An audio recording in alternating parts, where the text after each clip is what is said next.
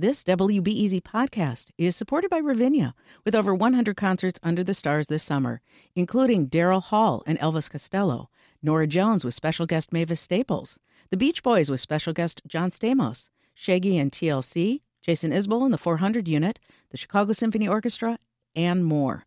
Their 30-acre park is nestled in a gently wooded area.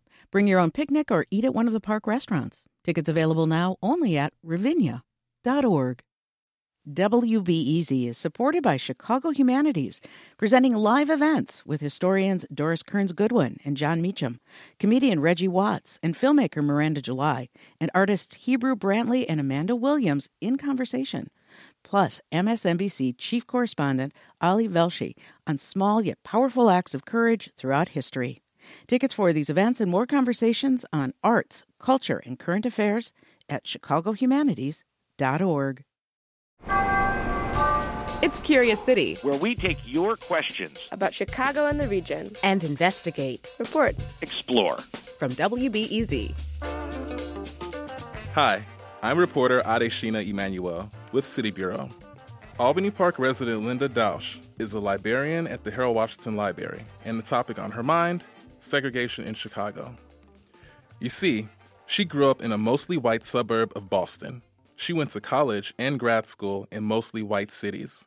But then she moved to Chicago in 1993, and, obviously, it wasn't all white.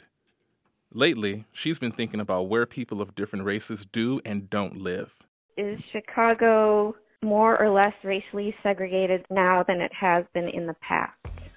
It's a lot more diverse than any of the places I've ever lived, but at the same time, it seems pretty segregated. Yeah, it is. Though, things have been changing since she arrived in the city in the 90s. According to census data, the city is slightly less segregated than it was in the 1990s. But here's the thing. Census numbers show some neighborhoods in Chicago have more racial diversity than they used to. But if you look at the neighborhoods that were mostly black in the 1990s, on the south and west sides, they still are. The same with some of the predominantly white neighborhoods on the north side.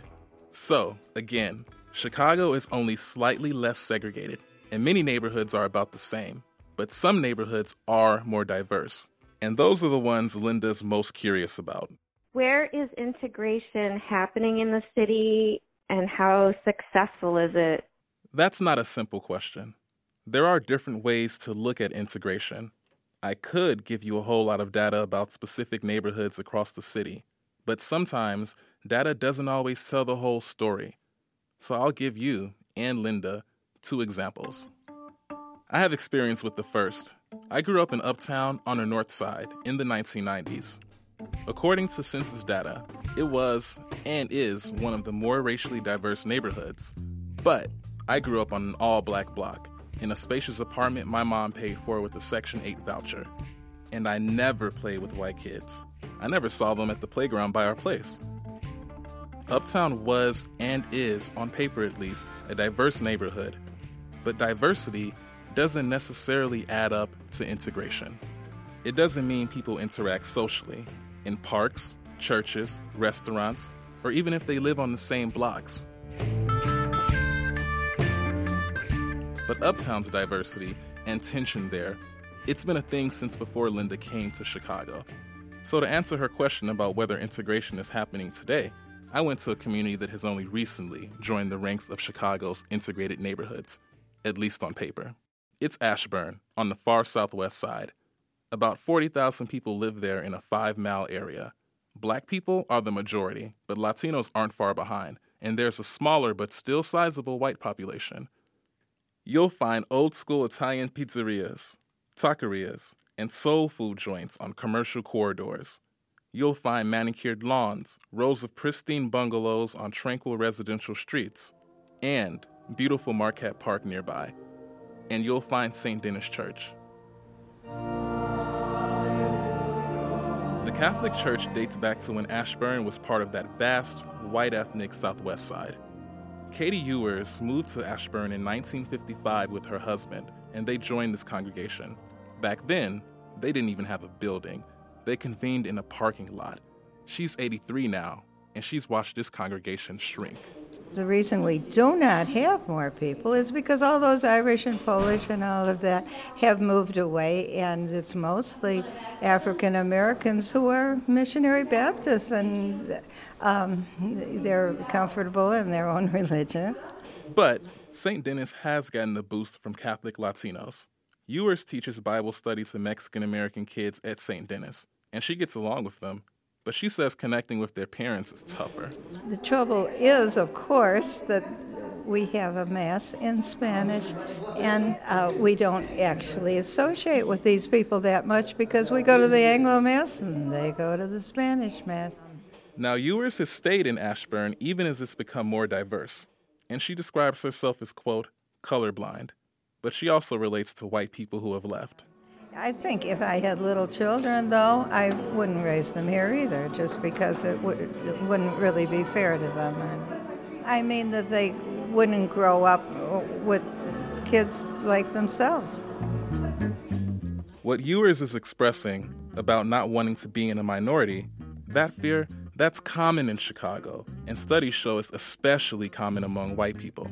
Some of Ashburn's white families began leaving Ashburn when the first black families moved here in the 1980s.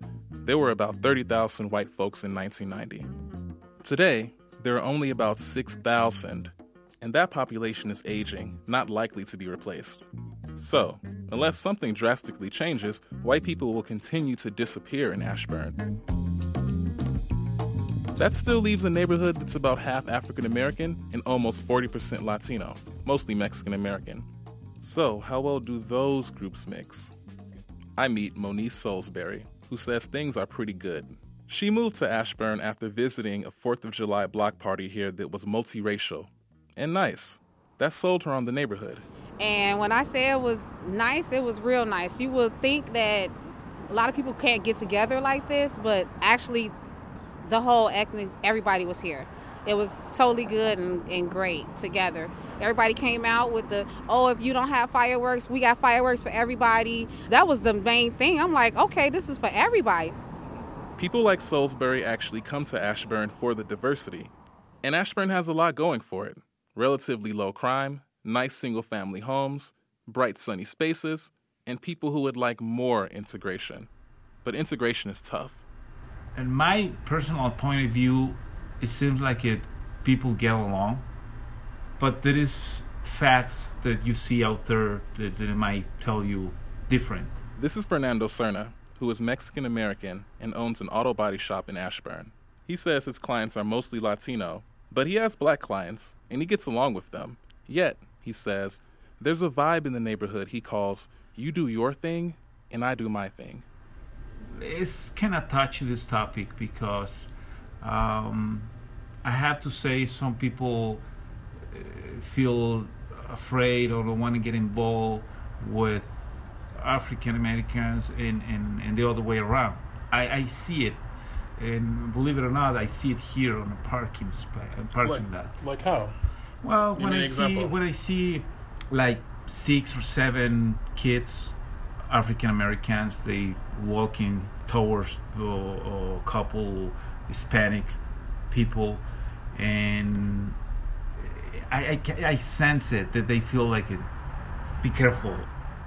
Serna says he used to have some fear around African American people, and he got over it just by being exposed to more kinds of people. That's what he'd like to see happen in Ashburn. And we should have more of that. And I think we will overcome many problems and many misconceptions of African Americans or Hispanics or whoever, you know. So there is some fear and distrust between these two communities, and it goes both ways.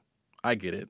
In Uptown, I had a lot of Mexican American friends. We played outside, but sometimes when I'd go into their homes, it didn't look like their parents liked what they saw. And some people in my own family believed Mexican Americans were here to take our jobs. There can definitely be some tensions between blacks and Latinos, but that doesn't mean they won't live in the same neighborhood. Listening to black and Latino people talk about Ashburn, I hear the pride they have in its middle-class identity. I hear defiance toward the idea that residents would ever allow their neighborhood to succumb to crime and violence. I hear optimism about the future. And middle-class blacks, they're still coming here. That's a big deal at a time when they're fleeing other parts of Chicago. A lot of people I spoke with say they wished black and Latino people interacted more in the neighborhood. But one barrier to that is an informal geographic boundary. Here's Dolph Norris, owner of Dan's Soul Food on the east side of Ashburn. You mostly have the Hispanics live west of Pulaski. But then the African Americans live on the east of Pulaski. And you can just tell by just walking and going to the parks that it's still segregated. In other words, the western part of the neighborhood is largely Latino and the eastern part largely black. And these type of geographic divisions, you can find them in many Southwest Side neighborhoods. Aldon Lurie, head of research at the Metropolitan Planning Council, agrees with Norris's assessment. There are still racial barriers in Ashburn. I wouldn't necessarily say it's an integrated community. It's a diverse community, yeah.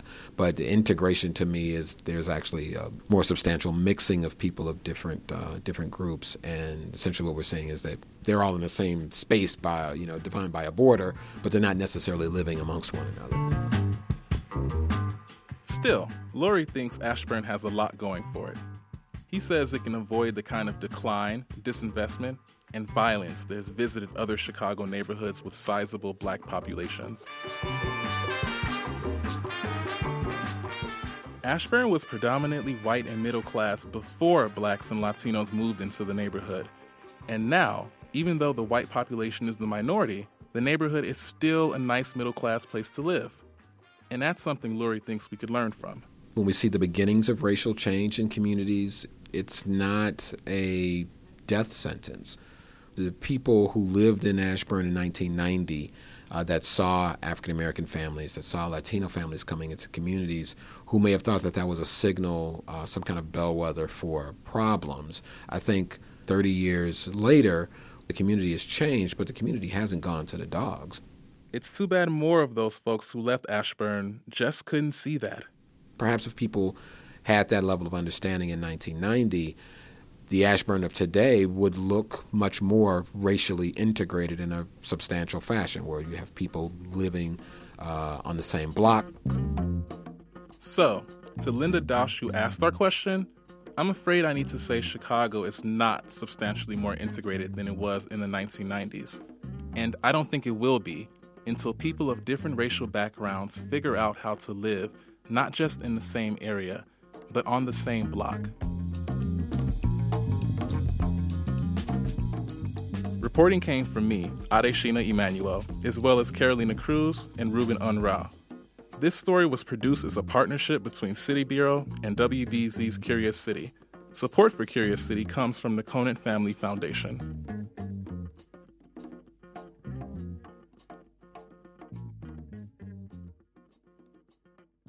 Next time on Curious City, in the 60s and 70s, the Lakeview neighborhood was home to more than 150 Japanese-owned businesses. Today, not so much. Why? Chicago has so many ethnic enclaves. What happened to that Japanese community? The answer goes beyond gentrification and social mobility. They wanted to assimilate so badly, and they probably lost a little bit of history doing that. The rise and fall of Chicago's Japanese neighborhood. That's next time on WBEZ's Curious City. Thanks for listening to the news live on WBEZ and NPR. The WBEZ stream sounds great in the kitchen on your smart speaker and anywhere on the WBEZ app. Listen every day.